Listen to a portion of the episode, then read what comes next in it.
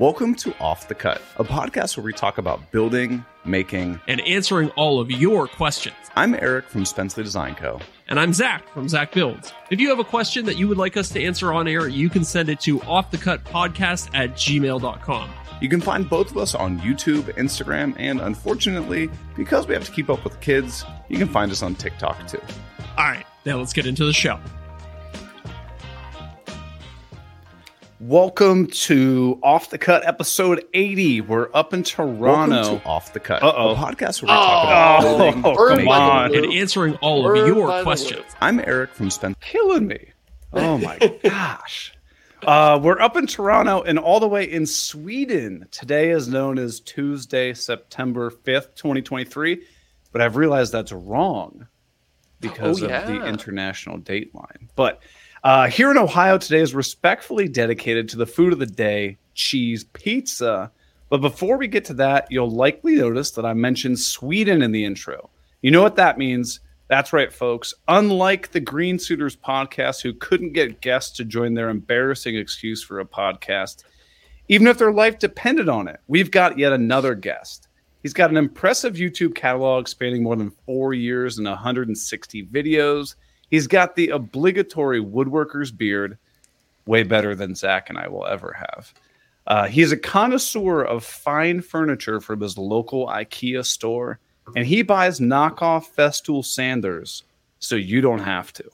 Welcome to the show, Pierre, but you probably know him better as a Swedish maker. Thanks, that was great. Yeah, the knockoff uh, Festool sander. I forgot about it. It's I, I still have it in a drawer somewhere. Does it still work?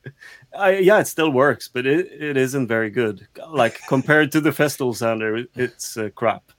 Okay. right Okay. that that was the first video of yours that i saw pop up and i was like i've got to watch this because everybody is always you know complains that the Festool sanders so much and that uh, this knockoff one was substantially cheaper did you find it on like alibaba or like where was it from Yeah, it was it was a Chinese site. Yeah, I think it was Alibaba. Now that you say it, um, and I was hoping to get the green color on the switches and stuff, but uh, mine was yellow. Oh, uh, for some reason, but I, I've seen there are green green buttons on some places, so they they try to knock it off quite good, but it, it's not the same. It's not like the the other some other companies. You know, you can find the knockoff that is quite good.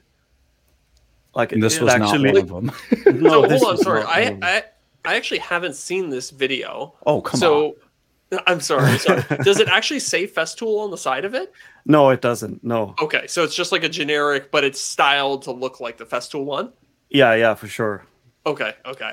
It I, wa- I wasn't sure how deep the counterfeiting went. spitting image. Like it even has the same like um you know where the, you plug your dust dust collector Mhm. hose and has like little notches and all that kind of stuff. Like the buttons look the exact same, same shape. Looks like it came from the exact same like blow molded plastic thing. Well, i mean, that's relatively easy to do. So maybe that's what they did. They bought a Festool one, they took a mold of it, and then they just started making their own injection molds of it. Yeah, I think so. Yeah, that's crazy. So what Yeah. was the reaction or like so when you put that video out, how did people react or what made you want to make that video? Was it just a, like personal curiosity?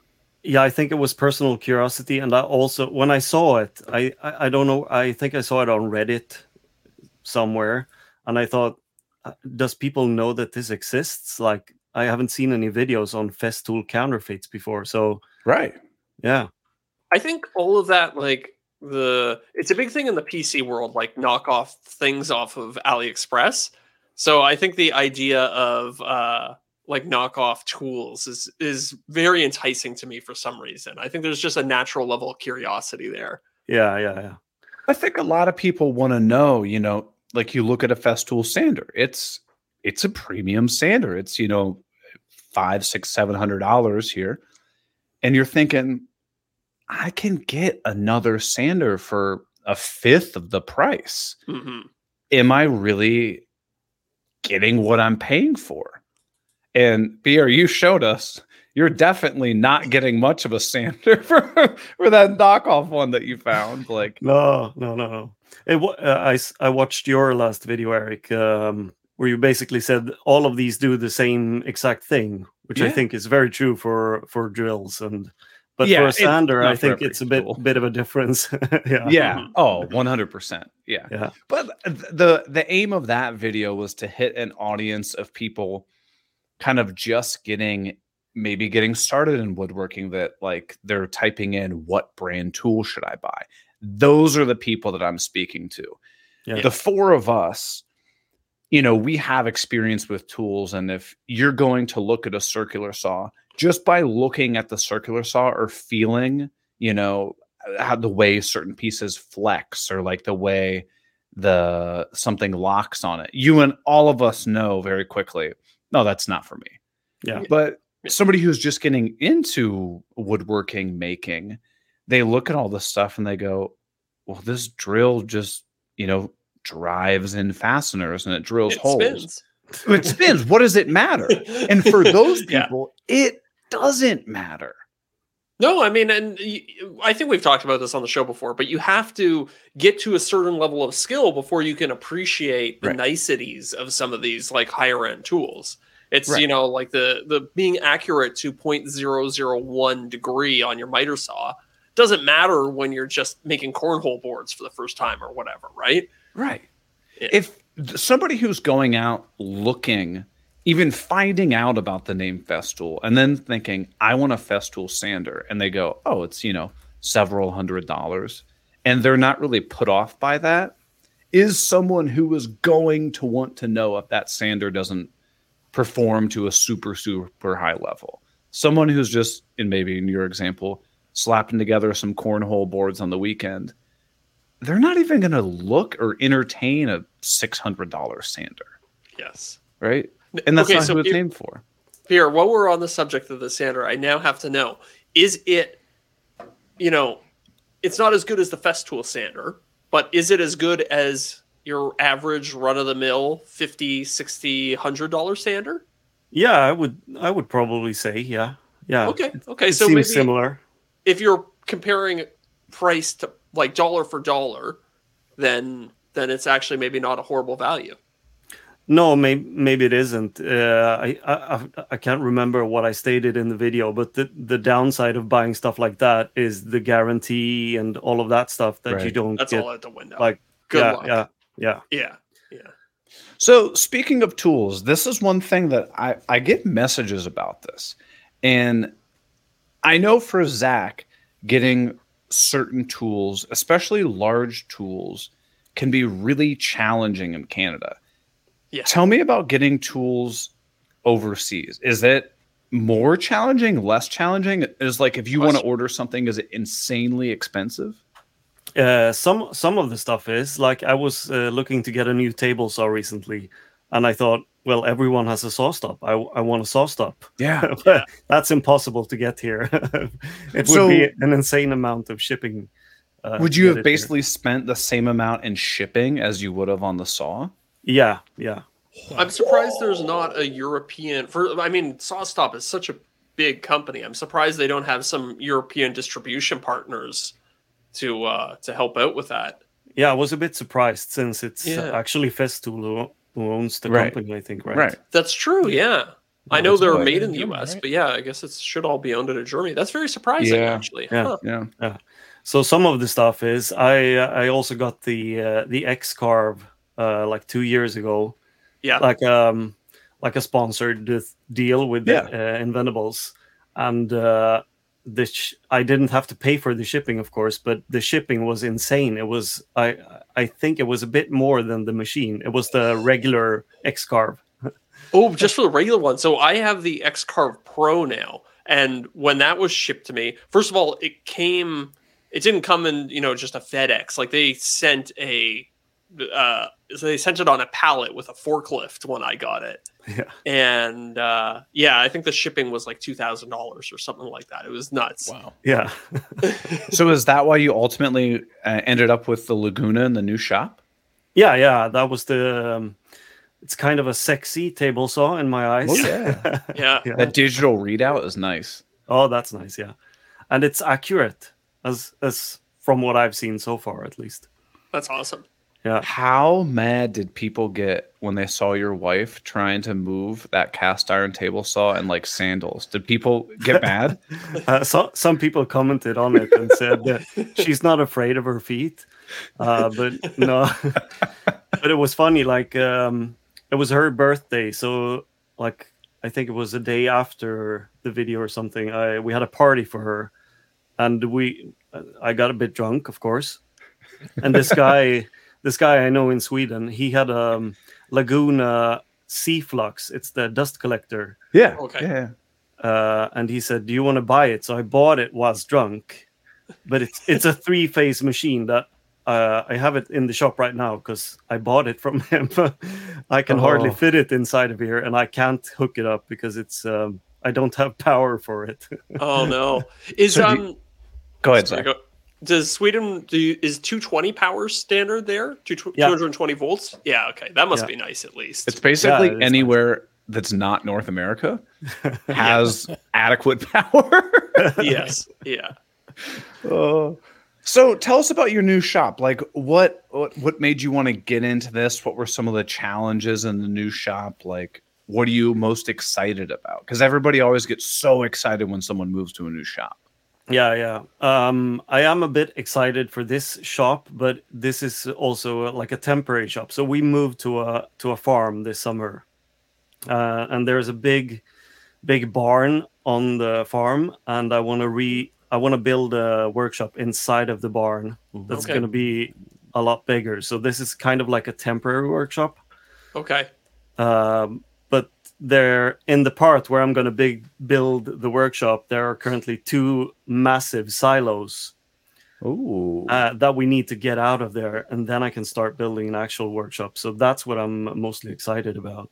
Okay. So are in this new temporary workshop then are you focused on making things that are portable that you can then transport later to the new shop? Yeah, kind of like that. Yeah. Yeah. So th- that's was the intention of getting the the dust collector that uh, I Right. can't use, but like it's for the future workshop. That's Yes. what I keep telling my wife, at least. Yeah, you know, I I know all about that. I'm I'm in the process of getting a a bandsaw and a dust collector that I can't plug in. Um, but it's like it's an opportunity I can maybe take advantage of now, and I'm just gonna sit on these crated tools for six months to a year. But you know, Are you gonna put is. Are you gonna put the crated tools in your house or in your shop? Oh, they're gonna be in the garage.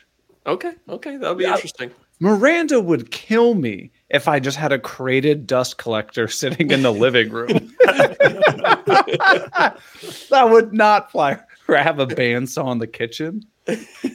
well, you could use it for slicing meat. Yeah, Yeah, get a go. loaf of bread. Yeah. Yeah, exactly. But Oh. you're planning to move, right, Eric? Or are you? Yeah. Yeah. Yeah. So we're getting married in April. And then our apartment lease ends in like the middle of July or August. So we'll have, you know, three to four months to to search for a house before our apartment lease ends. And uh, worst case scenario, we can just rent from like month to month. It costs a little bit more, but it buys us the patience until we find the house that we want. So Hmm. we're slowly getting there. Nice. So it must be nice looking for a house with a workshop in mind, right? Yeah, so I think what we're gonna do is try to find one that has. Yeah, ideally, I would love a two-car garage, but even if I only get a one-car garage, I would be more than happy with that Mhm. because it would be, you know, some place that I can actually change the, like the power requirements. I can have more than one outlet. Yeah. And not have to worry about blowing the fuse breaker and then lying to the apartment complex why all the power's out. but yeah, that's what I'm overly excited for. That's why I was asking you about your shop because, like, I'm sure you're thrilled to just, like see all this potential of what it could do and like how it's going to help your business by you know having a little bit bigger of a space. Yeah. Yeah. So you you're doing this full time right now. You're running your your business as full time. You quit Yeah. your job.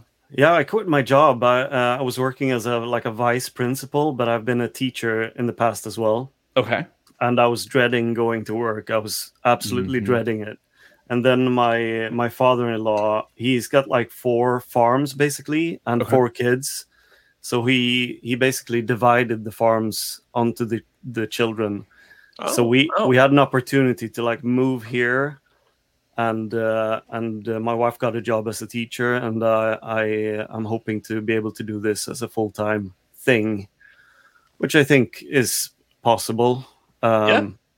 so i've been i've been trying to focus the last year or so on trying to make videos a bit better like Yeah. i did did the the course with the colin and samir Yeah. Oh yeah, and how was ara- that? That was really good. I did it around Christmas, I think, and then uh, right after I started like planning my videos beforehand instead of Mhm, just recording and hoping for the best. Right. mhm, mhm. Right. Makes a So- difference. So Yeah. you're trying to make content the full-time business and not like build custom furniture or do product sales or you know so tell tell me more about that like what inspires you to do that like I've been, I've, I've always been uh, having like um, made going into interests for like a couple of months. Like a couple of years ago, I started leathercraft, and I was like, "Oh, this is the thing I'm gonna do for the rest of my life. I just Yeah. love it." And then a couple of months pass by, and then I'm like, "Oh, programming. This is what I'm gonna Yeah. do." uh, and then eventually, I found like uh, maybe YouTube is the thing. Like I can, I can do all of that stuff and record it Yeah, and uh, this is the only thing that's ever stuck with me for so long. I just love all the parts of recording and and making stuff and um, creating something physical basically. Mhm. right. And i mean it's interesting that you brought up that you like to do all of those you know you like to do leather you like to do all these different aspects. What's cool about youtube is like let's say six months from now you get into i don't i don't know something with resin or whatever you can find a way to tie that into your channel as it is now still being like pursuing what's interesting to you at the time but still going after this larger goal of growing your YouTube channel and all this kind of stuff. And people that are invested in you are going to be probably interested to see what other things you start creating. And it's, it opens you up to so many different avenues and not just, you know, making the same cutting board over and over and, And over, over, and over again for people. Like, yeah I, I like when people ask me oh you're a woodworker could you make us a cabinet i'm like oh should i say yes to this i really i, I never want to i never Yeah. want to do it no.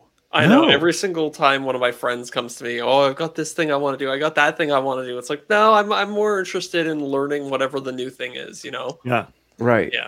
And so it sounds like you're just like Zach and I. Like you got into the the YouTube video production. One because you thought it was fun. It was interesting. You you liked watching other YouTube videos, and then you realized I can monetize this in a way that I basically get paid to go after all of these little tiny hobbies or thoughts or ideas that crop up in my life. Like that's a sweet job. Truly is it's like Yeah. the best job ever Right. it, in in some ways like it allows you to be kind of perpetually a student like you can Yeah. be continuously learning new things and rather than focusing on perfecting just one thing you can you know you can literally be paid to be a jack of all trades Right. Yeah. which is not something that has really existed up until the last 10 20 years Exactly, because that's the thing. Like moving from interest to interest, you you kind of know some stuff, but you're not really good at anything. You just Yeah. Yeah. And learning a new thing is, I always find like I like to integrate new things I've learned into new videos because there's so much you can talk about when you're first learning a thing. It's when you get towards the end, you're just very, you know, you're refining on the little details and little details. But when you're first starting a new hobby, it's like, oh, I have this whole world opened up to me, and there's like all these little things that I can take from in order to make, you know, interesting content. yeah. So I always like to ask this because I think a lot of people view, you know, folks like us and they're like, "Oh, but you know, they have a big YouTube channel. It's easy. They just make a video and then like they get paid thousands and thousands of dollars." what was going through your head or like what did you struggle with the most like maybe you posted your first video or you were thinking about posting your first video, was there one thing that you're like, I don't think this is good enough? Like people are gonna judge me or, or anything? Yeah, I, I, I remember the first video. I had been preparing a bit to to release a video, and then I I was messing about with the editing, and then I just thought, screw it, I'll, I'm gonna learn along the way and just Yeah. keep posting until I get good at it, uh, which Mhm. is what I've done, and and you kind of grow into it, and you learn just I don't care what people think; it's just what I do. It's Right. kind of a Yeah. maturity thing, I think. Yeah, yeah, yeah, definitely. So Yeah. how long? Because I always like to set the stage with this. How long from the day you've posted your first video did it take for you to like get monetized or make even a like a dollar? Ooh, it was probably like two years, basically. Yep. That was about me. I was 68 videos posting one video every week. So I was what, like a little over a year, like a a little year, over a year and a couple weeks. Like people think you just post a video and instantly just, you know, paychecks start flying your way. yeah yeah and and what you said about getting stuff some people said i can't believe you got it for free and i was like i didn't get really it for free. free Yeah, I it's kind of of like have a, to it's more of an exchange. You're basically bartering for things, right? yeah yeah Yeah. or like Um, think of the years that you went unpaid and now you're just kind of making up for that and somebody is giving you, you know, a table saw or a drill or something like that. yeah Yeah. what I, what i struggle with currently is people around me uh, they you know they ask what i do and i tell them like like, yeah i'm a youtuber but Yeah. people around me still go like can you come help me tomorrow and i'm like yeah ask my wife instead well she's at work so am i Yeah, right, Yeah. right. Yeah. so what is it you do like ah it- it's really hard for people to to realize that this is a job i think Yeah. It's I like, well, get- I'm going to do some woodworking. I'm going to film it, and then I'm going to edit it, and then I'm going to do some voiceover work, and then I'm going to do some contract negotiation with a brand. It's like there's a lot that gets packed into it that I don't think people necessarily see. yeah My favorite response is you can make money doing that?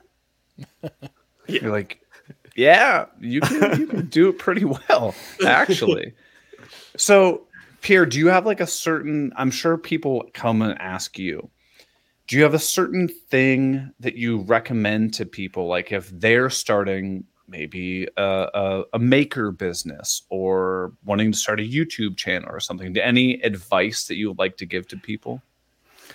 um just just get into it i would say i i think uh, a lot of people are getting into content creation especially basically start on instagram and then like maybe i should do a youtube video out Right. of this Yeah. uh just get into it start making it uh, and if you enjoy it keep doing it like it's Right. yeah Uh, That's- so Go ahead, Oh, Zach. go Sorry. Eric. No, we Oh, got a little well, delay. okay. You go. You go. Okay. Um, I was going to say, what would you consider your favorite platform? Because I know you've seen quite a bit of success on Instagram and YouTube lately. So it seems like you're growing quite well on both platforms. So, yeah do you i have a preference? um uh youtube for sure like yeah. that's the main think- platform for me I think Creator everybody we've talked to who does YouTube seems to find it's like their favorite platform. Like once you start to see a little success on YouTube, do you have any? Is that because you know in your free time? Like Eric and I will always say, in our free time, we go on YouTube and we watch YouTube videos. We don't go on Instagram and scroll Instagram. Are you the same way? Yeah, I know. I I'm the worst with Instagram. Like I I rarely post, but I I almost never look at it. Like Right. Yeah. I go on there to post basically, or to to DM with people. Right. Yes. Right. Uh, and the main reason is I think you've talked about it in the past. Like it doesn't make me any money at all being on Instagram, Right. Yeah. Except for the occasional. Do you want some free shoes? Like yeah, Oh yeah. Oh, the the indestructible Boots. shoes. yeah. Have you got those too? Oh my god. I think everyone gets an offer from every boot company out there. They're like, "We'll send you a free pair of boots." I'm like, "I don't want your boots." And they're like, "Just give me your address. We'll send them to you anyway." I'm like, "I do not want your boots." like if I get them, I'm going to just give them to a friend because I don't want the obligation of feeling like now I need to wear these and test them out. Just please don't send them to me. I don't want your boots. yeah Mm. yeah No, but I feel like Instagram is just uh, it's more of an algorithm thing. Like Yeah. if you make a reel that is like basically looping and people don't realize it's looping, they just Right. keep watching it, then you're uh, then you're in for a good uh, amount of views. But on YouTube, it's more sincere and and people's comments are more sincere as well. Right. I So think l- let me ask you guys this. If I could pay you for Instagram videos like they did about a year and a half ago and it only lasted for a couple months. I think it might have been US only. But yeah. you could make a killing on Instagram videos. Would you guys still do it? Yeah, I think if there was a potential to earn money there, I, I th- it, it- it's just such a time thing, though. It's like, Right. you know, we all know how much time it takes to make a good YouTube video. I, I, it's, I, I'm so focused on. I want to be really good at making YouTube videos, and then once I get to a point where I feel like I'm, you know, I'm good enough at that, then maybe I'll start worrying about how to make short form content. Yeah. content. Um, yeah, that's it's I don't know, it's kind of a distant concern for me right now. But then, yeah, if there was a monetary incentive to be there, it would definitely be much more enticing. Yeah. What do you think, Pierre?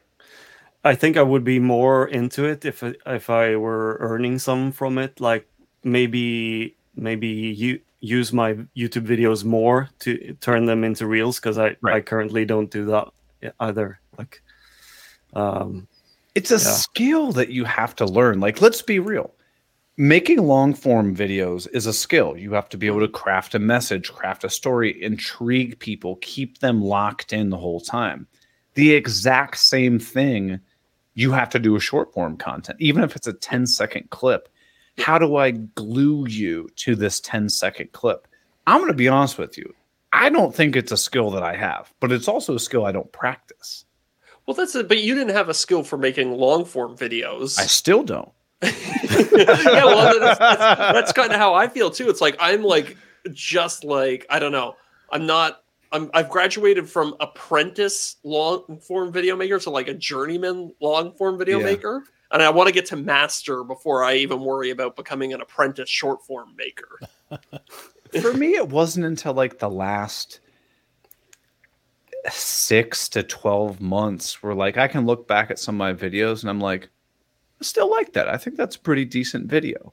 I definitely cannot say that about anything prior to that. Like i open some of my videos up i'm like man this is rough. I wish i could just completely delete this. Yeah. But everybody goes through that Oh, I'm Yeah. sure. I'm sure. Yeah. So, how long did it take all y'all to get comfortable posting? ooh What, what, what do you mean by comfortable posting? Like, well, to the to the point where you're like, you post it and you look back on it, like Eric said, a few months later, and you don't go, "I wish I could delete that." I don't know. I don't know that I'll ever really truly be comfortable. what do you think, Pierre? no, I think I think you're right. Uh, but it, it's one of the good things as well. Like w- whenever I post, I have a I'm a bit nervous every time. Like, how's it going to go? Oh, I'm And, always uh, nervous. Yeah. Yeah, yeah. All right. You got the YouTube Studio app. You're just constantly ref- refreshing it. You're like, no, no, it's a 10 out of 10. Change Yeah. the title. I mean, yeah, it's I I always get nervous. I I never think when I'm posting a video like, oh, this is a sure thing. Like, definitely gonna get hundreds of thousands of views on this. I'm always like, this could get five thousand views at best. oh, yeah. Oh, Yeah. yeah. yeah.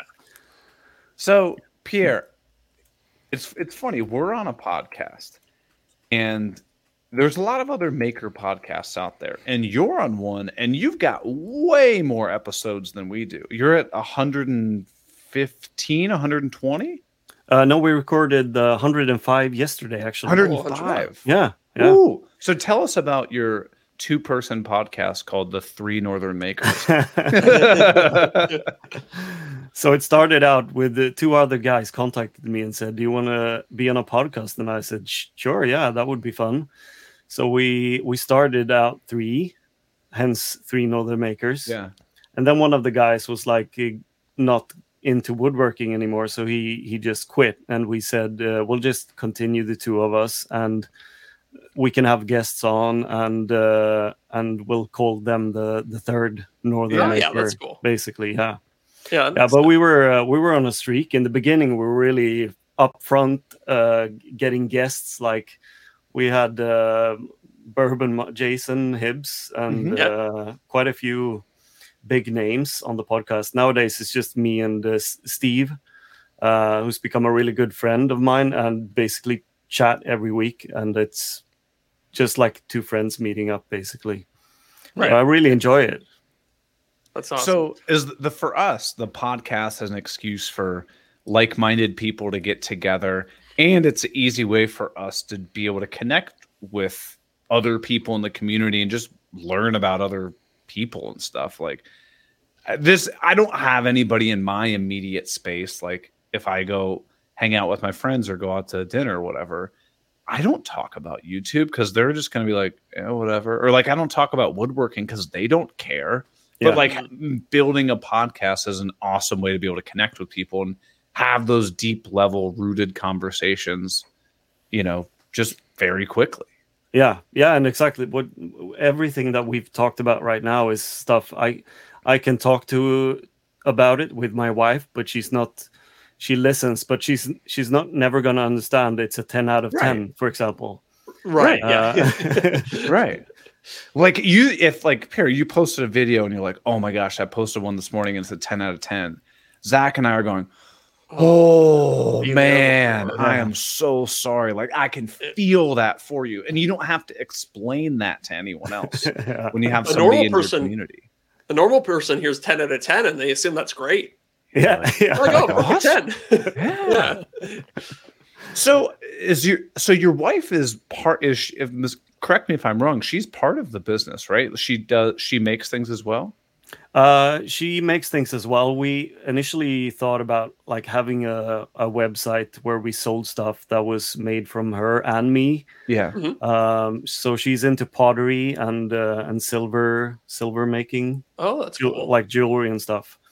Uh, but now she's working uh, basically full time as a teacher. So she's doing that. I'm doing this basically. Do you have any aspirations? You know, one day if your channel takes off, goes to the moon, and you're making millions of dollars, do you think she would ever quit her job and then also be more involved with your business?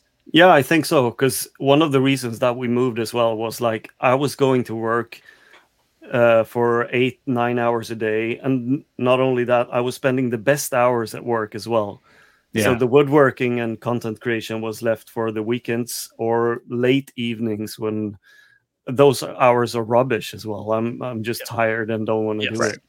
Yep. And we were kind of playing with the thought like move to a farm, we could grow some food. How many how many days of of a month can we stay at home if we grow our own food? Like Mhm. two, three days maybe? Like Yeah. what how how far can we stretch it? Like we don't want to go to work, none of us basically. So Yeah. want to yeah. be at home. So that okay, so that uh, opens up a whole new avenue of questions then because so how much time do you devote to running your farm? Um, nothing right now. So my Okay. father-in-law is keeping cows here, meat cows. Okay. So he's gonna keep doing that uh, until he doesn't want to do it anymore. So Yeah. um, we're focused on uh, fixing a workshop. We promised my daughter a horse when we moved here, so we need to build build her a stable. Oh. And then uh, the third step is to build ourselves a new house uh, Okay. on the farm. Yeah, Oh wow. And would you be doing a lot of that? yeah. I hope to do m- most of it. Okay, okay. Yeah. Very cool, man. Yeah. That's uh that's kind of a dream of mine, so I'm very jealous. building a house or building Yeah. Well, building my own house. I've built tons of houses before, but yeah. yeah Always It's- for other people, unfortunately. it's so crazy expensive right now though so uh I know it's very daunting. It's like the the price of building like I I mean every woodworker maker knows it, but the price of building a house in terms of materials has doubled and maybe even tripled in the last three, four years. It's just Yeah. nuts. Ugh. Yeah. You just get me excited because I can't even grow like flowers at my place. Like you're like, I I got meat cows. We're gonna grow our own food. I'm like, damn, I'm so jealous. Yeah. I get But jealous that's just when people have a tomato plant because I can't even have one of those. But it's a lot of work. Like tending Yeah. to tending to animals and tending to crops is almost a full time job in and of itself. So that's why I was curious to hear you say talking about potentially, you know, growing your own food and stuff like that. Yeah. I, No, go ahead. I, I just worry uh, that it wouldn't be economical time wise if you're if you're super focused on the content game.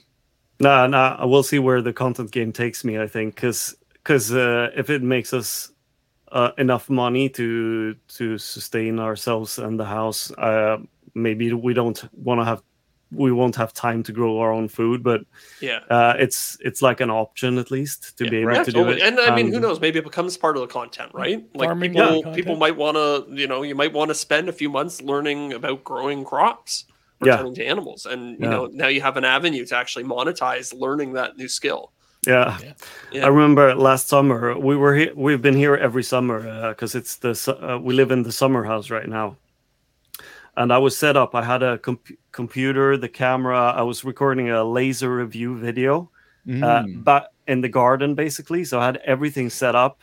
Uh, my wife was away with the kids, and uh, I heard like uh, animals running towards me, and then came the like 40 cows came straight towards me and i was like no not the camera not the computer. Stop stop. They had been uh, breaking out of the fence because they were hungry i think and um, so i called my father-in-law like all the cows are here. They're eating up the garden right now. All the Oh my berries and everything. They're just eating everything. And he was like See- yeah take take them back. Take them back. And i'm like how? When I, Eric, let me ask you this: Do you ever get self-conscious about any of your neighbors hearing you recording videos? Oh, I get self conscious about getting on the podcast. And like, that's why I always close my window. And I'm like, what if somebody like walks by and they're like, who's this idiot just talking into their computer with like a, Yeah. a microphone two inches away from their face? Like, if I'm outside and like I want to film a little shot where I'm like walking in the garage or something, I'm like, oh god, people are gonna think I'm an idiot. Yeah, yeah, this setting up the camera. up. Well, this is a big concern for me too. But uh, I was like, when Pierre, when you said you moved to a farm, I was like, oh, that must be so nice. You don't have to worry about the neighbors bugging you when you're recording, and you don't have to worry about you know potentially somebody overhearing. But now I'm hearing that oh, you have to worry about cows rushing your camera when you're recording. it's a different set of The worries. cows you- are rushing the set. yeah.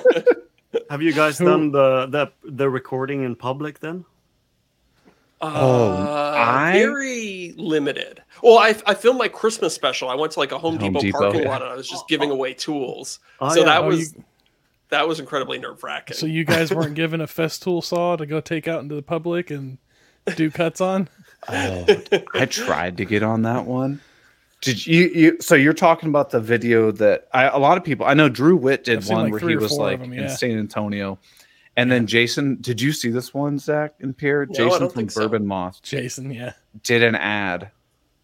You've got to look at his page. You will piss your pants. Um, I he wonder if he got basically. clearance. Well, How did he get clearance to do it? Or if he did before I know. Oh, come on. Knowing You think he just he wandered just, in? he just went. So he basically takes the new cordless Festool table saw, walks into a library, and just fires it up and starts cutting stuff for people. And like security comes in and like kicks him out and stuff. It is so funny because Craig, his video guy, is like is just like hiding behind stuff, like videotaping them and stuff. And That's hilarious. they were not happy about it, but it's pretty good. Uh-huh. Uh, yeah, I can't even imagine doing something like that. I'd be so self conscious.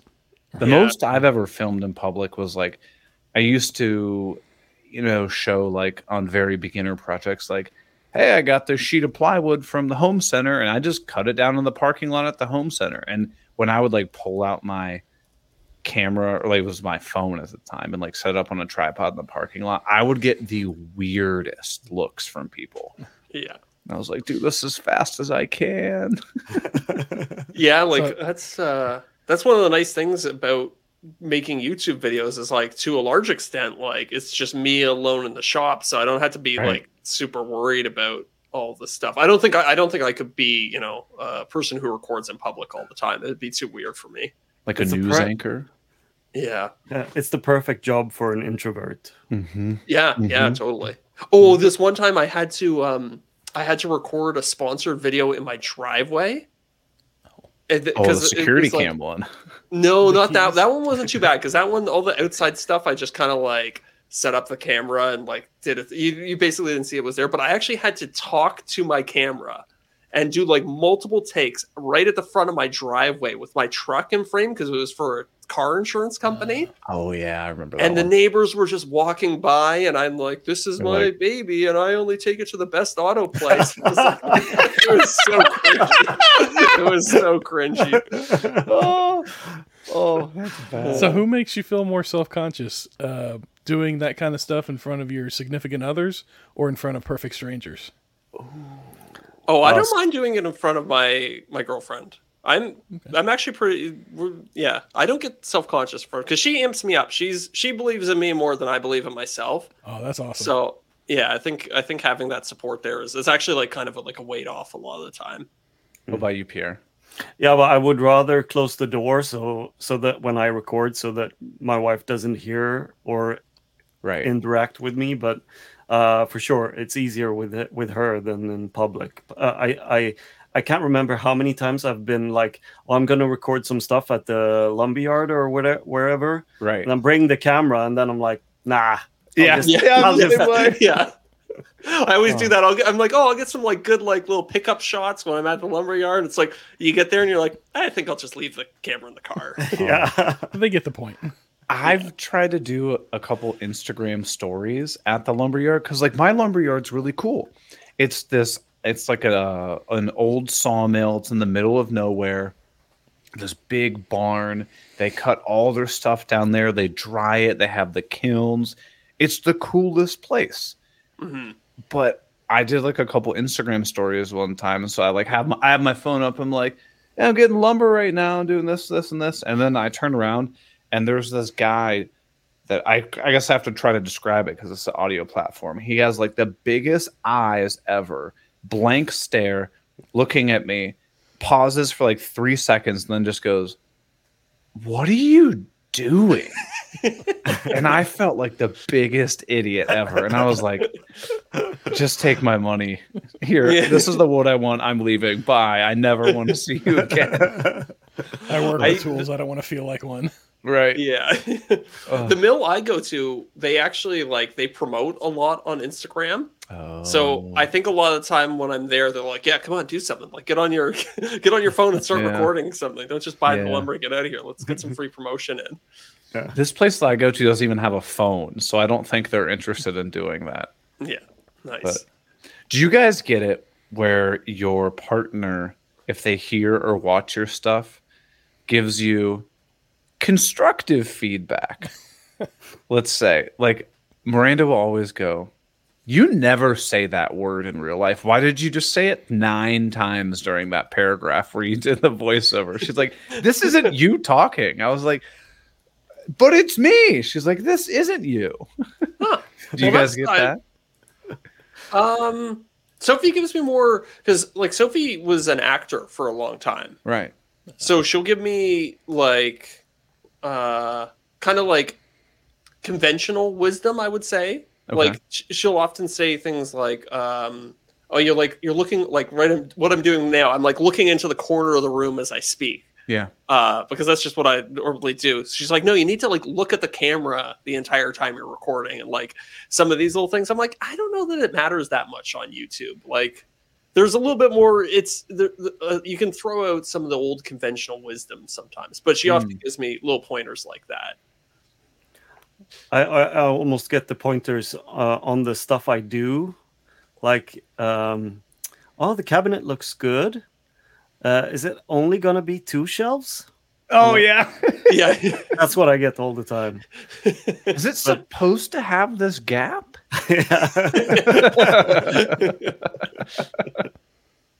So most of the stuff that you make, do you ever do like commissioned products or pieces now, or is it pretty much just all what you and your family need? Uh, for now, it's what we need. I've I've done some commission pieces, but um, like I said, I don't really enjoy that part. So Right. Yeah um, I I try to find projects right now that I that I enjoy making, but that I also think are going to do well on on YouTube. Like, Right. Mhm. That's, that's Uh, the biggest thing, right? yeah, Like, I think to a large degree, most of the stuff I make is stuff for myself. I almost never build anything for clients. Sometimes I build stuff for friends to give away. But the the number one thing is always like, will somebody want to watch this be Yeah. built? yeah. And if And it whenever- pass that test, it doesn't happen. No, exactly. I, I did a bathroom cabinet recently, uh, which is going to be a video, and I thought this is so boring. It's like a shaker style door. It's just a cabinet. Everyone's seen it a thousand of times. Right. Uh, so I had to come up with a story around it. Like, uh, Yeah. can I make can I make it in one day? So that Oh. eventually became the thing. Like, oh, I'll see if I can make it in one day. Okay, okay, that's yeah, see, that adds like it's a different spin on your regular just I'm building a cabinet video, right? Yeah, You yeah, have to make it interesting. yeah, Yeah. and it's almost like you need to you need to lead with that concept of the timeline it's like i'm i'm pretty sure the word like bathroom vanity cabinet will not appear in the title of No. that video it'll be My, you my hardest what I built in 24 one hour day. challenge. Yeah, Yeah. yeah, yeah, yeah. exactly. yeah, yeah. Yeah. But then you get people going, well, this is clickbait. You're just trying to lure people into watching your video. And the Yeah. response is, you're absolutely right. I'm trying to lure people into watching the video. That's what YouTube is about. yeah. Yeah. so pierre uh, you're also pretty big into 3d printing right Yeah, yeah. Uh, I, I, you Oh, yeah. you talked about it a bit last week. Uh, like I've Mhm. I've been having an Etsy store.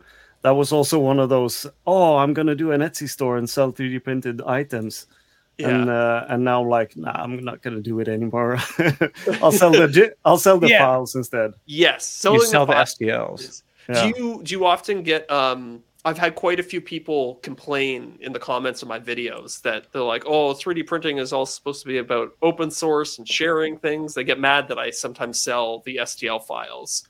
Uh, I haven't gotten that Okay. now, but I haven't sold uh, the STL files uh, yet Okay, either. So that might happen.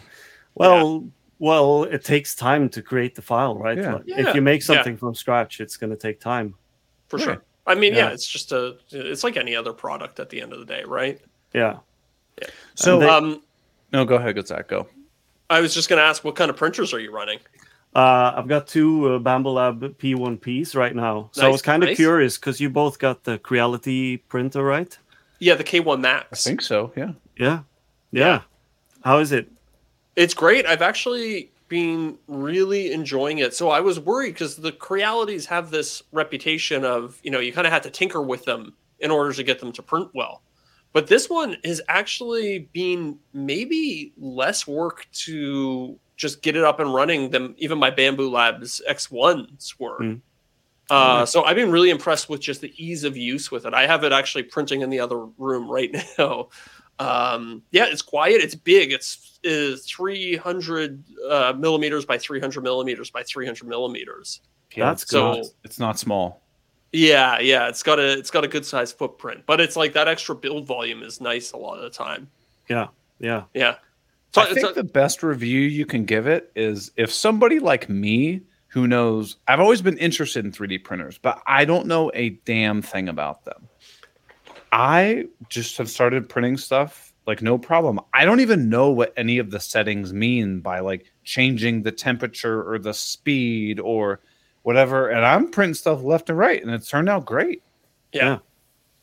Like, Again, I've that's been why I these, say uh, it's like festool been a lot- boxes recently for like the uh for like the Systainers like they have these little organizer boxes Oh, and you yeah. take them out but like i got all kinds of you know detail and stuff in it it works fantastic I Did you no make that complaints. yourself or did you find that?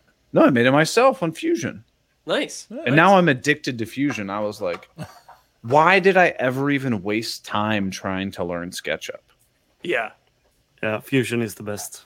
Yeah. Are you fusion are you do you use fusion primarily, Pierre? Yeah. um, Only.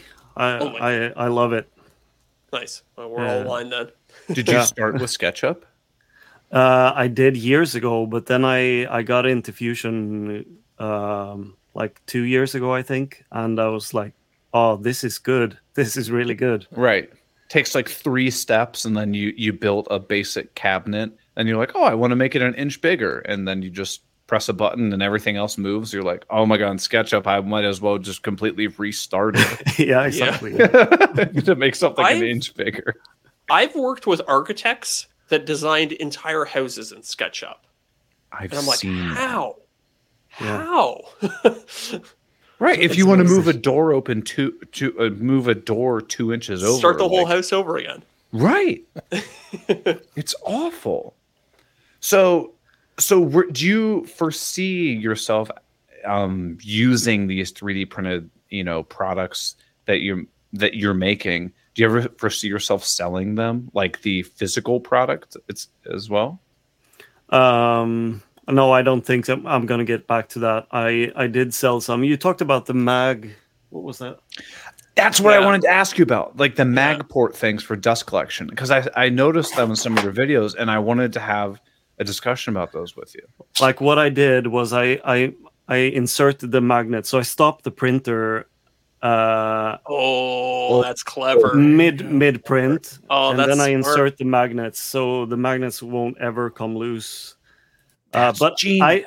I didn't know about the the mag the thing you mentioned last week in the podcast the mag whatever they're. Magport, I think, is what it's called. yeah. Yeah.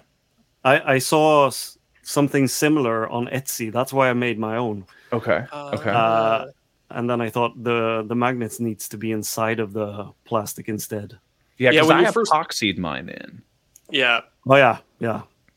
When you first held that Mm. up here, I assumed that the magnets were on the opposite side, but that's really Yeah. clever putting them right in there. Did you have to allow a certain amount of tolerance? Because I'm imagining the nozzle, the printer would have like bumped the magnets around as it.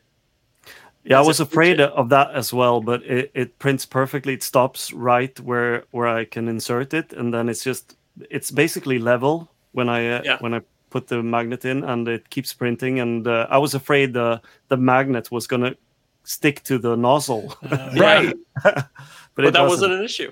No, Oh no. wow, crazy! Did you have? So- is there a way to get it to the it to stop at a That's what I was certain going layer? ask.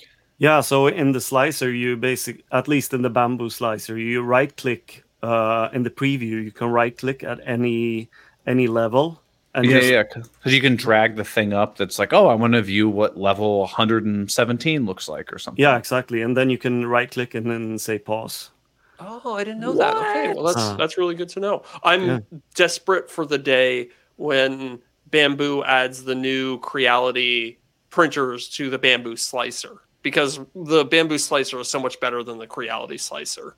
Yeah, Oh, okay. yeah. Yeah. I haven't even started messing around with that. Hmm. But so when you so stuff that you typically 3D print are these things that you're going after as far as like developing a product for yourself you're having like an issue of like oh i wish i had a way to quickly connect connect my dust collection ports. Oh i should do like a magnetic one. Is that where most of your 3d print projects stem from like solving Yeah. for issues? Yeah, solving issues and also compatibility between brands because Mhm. uh, uh, I have a Bosch miter saw and uh, and the Festool vac, and uh, none of those companies are ever going to make a connector between those things. So Nope.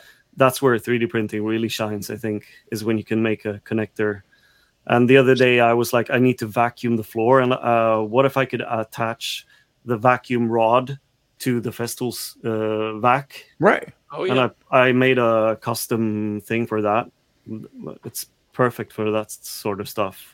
And so like that alone, if you because I I bought it, I bought the Festool set that comes with all the different attachments and stuff, so I can you know use it as a floor sleep. But I mean, it had to have been two hundred plus dollars.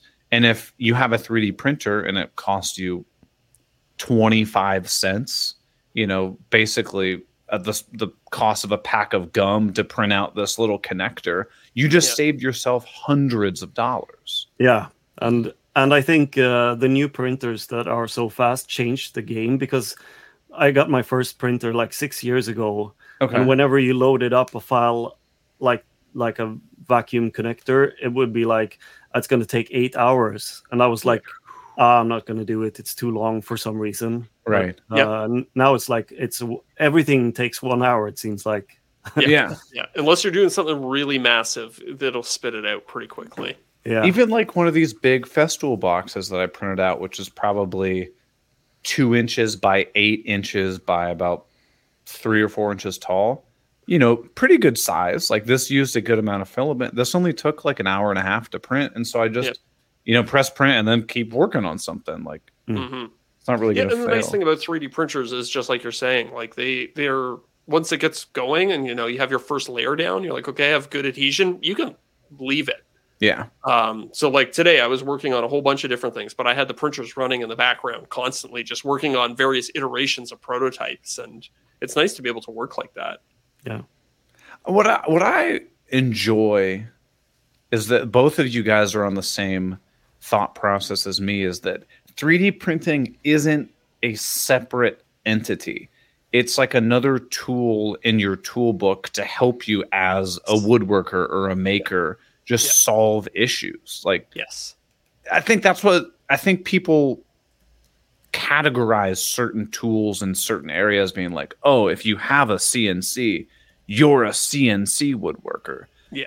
No, like you can use a CNC to make templates. And then now you can go use a router like a regular woodworker and be able to create all this really cool stuff. It just adds more capabilities to your tool set that you already have. Mm-hmm. Totally. It's it's 3D. you, you'd be surprised how many times you be in a situation building something out of wood. You're like, oh, I just wish I had a little right angle out of plastic. Right. You're like, okay, yeah, I'll just go make that real quick. Yeah. It's Yeah. just it's this little it's these all these little filler things. It can just uh it can just I don't know. It just solves problems. Pierre, do you have a product that you're brainstorming in your head right now that you're trying to like design or create? And you're like, I think this would really help me out. I, I'm actually working on a project right now for. Um, do you know the the magic mirror thing? No. um like a where you take an LCD screen and put it behind a a mirror. Yeah. So Yeah. it it's basically like a community uh, around the magic mirrors, and I always thought they were cool, but the mirrors kind of in the way. hmm So I've um I got a like a touch display instead, and it's just the the display basically. So okay. okay. uh, this touch display, and on the back the you can mount the Raspberry Pi basically. Yeah, Okay. yeah. Yeah. Then I thought I could I could make like a info screen for my workshop. So I 3D printed like the um, uh, I don't know if you can see, but it's basically like a frame around it, Yeah. hmm uh, and then I can attach some wood to frame it in. Yeah. Um, and that that was done with Fusion and some 3D printing, which is awesome. Sick. Like that would be really hard to do with the woodworking, even with a CNC. I think. Yes. And it's it's the like the the I'm blanking on the the term, but we're like where you can do like iterations. Like, okay, you print off a really really rough version. Okay, does my stuff fit in there? Now I'm gonna go back and like modify this, this, this, and this. Print it again. You can very very quickly drill down from a super rough concept idea to something that's very very refined in a short period of time and Mhm. you're not going to put you're not going to make 10 versions of the same frame out of wood you're going to go "Eh, this is good enough Exactly. yeah. Yeah. it it's a- a double-edged sword though because i find a lot of the time i'm like oh it'd be better if i move this over like a millimeter. I have a hard time w- when it's in wood and it's there in front of you you're like okay this is fine. Like I, it's close enough. I don't need Right. to worry about it. When it's just another print away and it could be just that little bit better it's hard not to just keep going back and iterating and iterating. Right. Like like I, I know i'm bringing up these festool organizer boxes. I was making this and it's got this really weird pattern on the bottom so it slots in perfectly and i was like if i make that a tenth of a millimeter longer i can get it just a little more snug in that spot. Yeah. but it, like if i would have made it out of wood i would have never done that. I would have been like oh it's good enough. But 3d printer you just change the little number and you're good to go. And it's going to make my woodworking that much easier and that much more excited for me to go out and build something out of wood. It just adds to your capabilities. Yeah. totally Are you gonna sell those uh, inserts files later? I don't know. This is something to me, it's just like, okay, technically Festool doesn't make this size, but it's the same like shape and has the same like, you know, in integrated locking pieces and stuff. Mhm. This and this is kind of a discussion we had last week. Where do you draw the line between you making a unique contribution to a new idea and you copying or stealing someone's item, right? Yeah, yeah, So like your Magports things that you had made, the same the general concept is the same thing that I've made and the same thing that the person who runs Magport is. But you have like these cylindrical coils on the outside that probably make the hose stick to it a little bit better. And Yeah. you have the magnetic magnets embedded inside. Is that a unique enough selling proposition to make your product stand out from theirs? And I don't have the answer. I don't know. Mhm. Uh, and also um, if they have a patent, I, I have no clue to Right. what extent Yeah. that, that will protect uh, their their thing. Right. Yeah. I think that's what kind of scares me with the making that product or making these festool bins and selling the physical product. If I sell the like the STL, the 3D file, again, is that different? Are you allowed to do that? I don't know. No, me neither. And I think Oh. that's kind of the scary thing is Yeah. Mhm. But I mean, I mean, obviously, if Festool's lawyers came after me, I'd be like, "Oh yeah, no, yeah, no, I didn't didn't mean any thing by doing this. I was just making something available that uh, it didn't seem like it was available." Mm-hmm. Yeah. Well, and then I wonder if there's also a distinction between selling the physical product and selling the STL file. Yeah, Like, is it illegal to sell the STL file that you could then use to create those things? Is that legally don't know. different than selling the actual thing itself? I don't know, but this box is different than the Festool one because the bottom of it doesn't have the exact same cutouts. I don't have these little relief holes that the Festool ones does. Now it fits the same area, but the box itself is not the same. So is Mhm. that different enough? I don't know. I guess next week we need to have a lawyer on the show. exactly. Yeah. That would be really interesting. Um, did Yeah, it would be. uh, Mike Clifford, Modustrial Maker, what didn't he used to be a patent attorney? He did. He did. We should. uh We should That ask him if he wants to be on the show. that would be interesting. Yeah. because I think that's the at- at least the path that I very quickly got into with the 3D printing thing is I was like, "Oh my gosh, I can make all these. This is so helpful. This is a fantastic product. Can I do this?" Yeah. And I don't know. Yeah. Yeah. There's a lot of stuff like legal stuff that I've uh, been thinking about when making videos. Like, can I can I put the IKEA logo on my thumbnail? Is that is that Yes. okay? hmm Well, Yeah. even not just the IKEA logo, but like you'd be surprised what's copyrighted. Like you go on Google and you Google image search arrow PNG because you just want to have like an arrow pointing at something in your thumbnail. A lot of those PNGs are actually copyrighted. Yeah. So, and you are maybe technically using it for a commercial purpose by putting it in the thumbnail of your video. Now, are you actually going to see any, you know, is anything bad going to happen to you? Probably not, but theoretically it could. I know uh you guys know Daniel Dunlap from Daniel Dunlap Woodworks. Yeah, Um, yeah. He used to make these like Lego trays. So it's like, you know, the building block Legos. Yep. And it was Yeah, I think a- Lego's pretty litigious. Yeah, yeah, yeah. He would make these like trays. So I guess the kids, we you know, they build their Legos on this tray, and then you like put the tray away, and it's easy cleanup or whatever. He got in trouble for using, you know, I- I'm just guessing what the Etsy word was like mid-century modern walnut Lego tray. He Yeah. got like a cease and desist for using Lego tray in Right. the title. And here's the other thing too. Sometimes these companies will just send out cease and desist, even Yeah. if they know that they have no legal footing, Right. you know, because they know that they can just scare people out of using the name. Right. and Right. nobody wants to go through the effort of having a big drawn out legal dispute with the Lego Corporation. No, like, and that's the thing. Like, you, none of us have massive legal teams behind our business. Like, Yeah. if you, you know, Pierre, if you put that IKEA logo on your thumbnail, like, you don't have a legal team backing you up, being like, actually, you know, if you look at this, this, and this, he's allowed to do that. What we would do is we would just change the thumbnail Yeah. Yeah. but yeah, I don't know. It's scary. Like I've heard of people in the past, they would do like IKEA furniture flip hack things Yep. or like how to turn this, you know, this IKEA piece, add a couple extra things. Now it's like a brand new piece of furniture. That IKEA was trying to get all those people in trouble who were doing stuff like that in the past. I don't know if they stopped because I still see those on YouTube all the time. Yeah. Mm. I don't know. It's scary. Yeah. Tread lightly out there, everybody who's listening.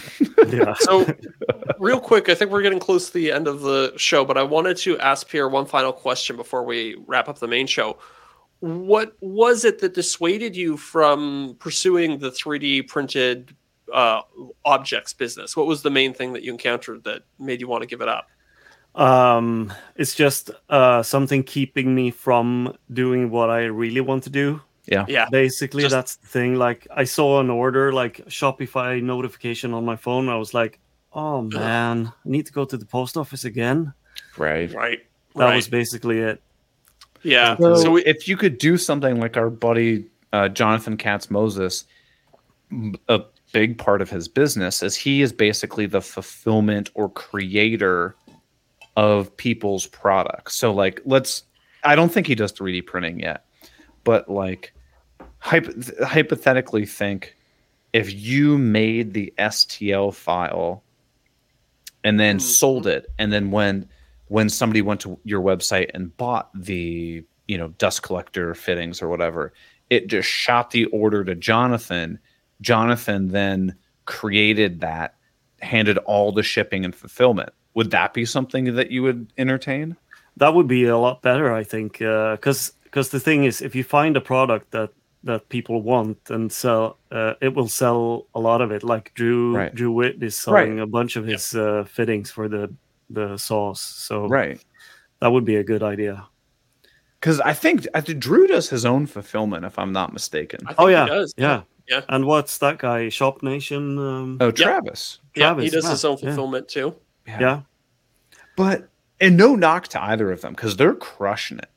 Yeah. I can't think of anything worse than Fulfilling having to orders. collect pieces and pa- oh, then the Green Service podcast. Damn it, I missed a good opportunity. I can't think of anything worse than having to like pack up orders and bag them up and and ship them and put the right labels on it all day every day. That mm-hmm. would kill me. Hmm. And also, you know, 3D printers are quick, but they're not that quick. Yeah. If you're printing at scale and you're, you know, even if you're only getting whatever 10 orders a week or something like that, that's probably one solid day a week that your 3D printer is completely occupied just Right. replenishing your inventory and you can't Right. be using it for, you know, a video or making your own stuff, right? So that's something Yeah. to consider as well. Yeah. or if it's in your house where your where your spouse let you just go while you're trying to sleep, like they're Yeah, you gonna like, to put it in turn a that off. soundproof room. Yeah. Ugh. Well, I think we've gotten to the end of the main show. Um, Pierre, for the people who don't join us over in the after show, tell them where they can find you, where they can find more about what you're doing. Uh, the Swedish Maker on YouTube. That's the best place to go. Uh, Yeah. Support him on uh support him on YouTube. Go check out his podcast. Mhm. Uh, uh, uh, why did I completely blank on this? Three Northern Makers, right? Yeah. Yeah. Exactly. Yeah. go check out Three Northern Makers. And again, by listening to them, you're joining our fight and again against the Green Suiters podcast. I've never listened to that one. I don't blame you. You should. it's terrible. to be avoided. But if you ever want to, you and can find them on Spotify and every other place that Yeah. podcasts are found. But you definitely don't want to. That's correct. So for everybody else, we appreciate you listening. We're gonna head over to the after show. and uh, knock out a couple fun things. And if you want to join us over there, you can go to patreon.com slash off the cut podcast. But no pressure because we will be back here next week. Yes, we will. See you, everybody. See ya. Bye.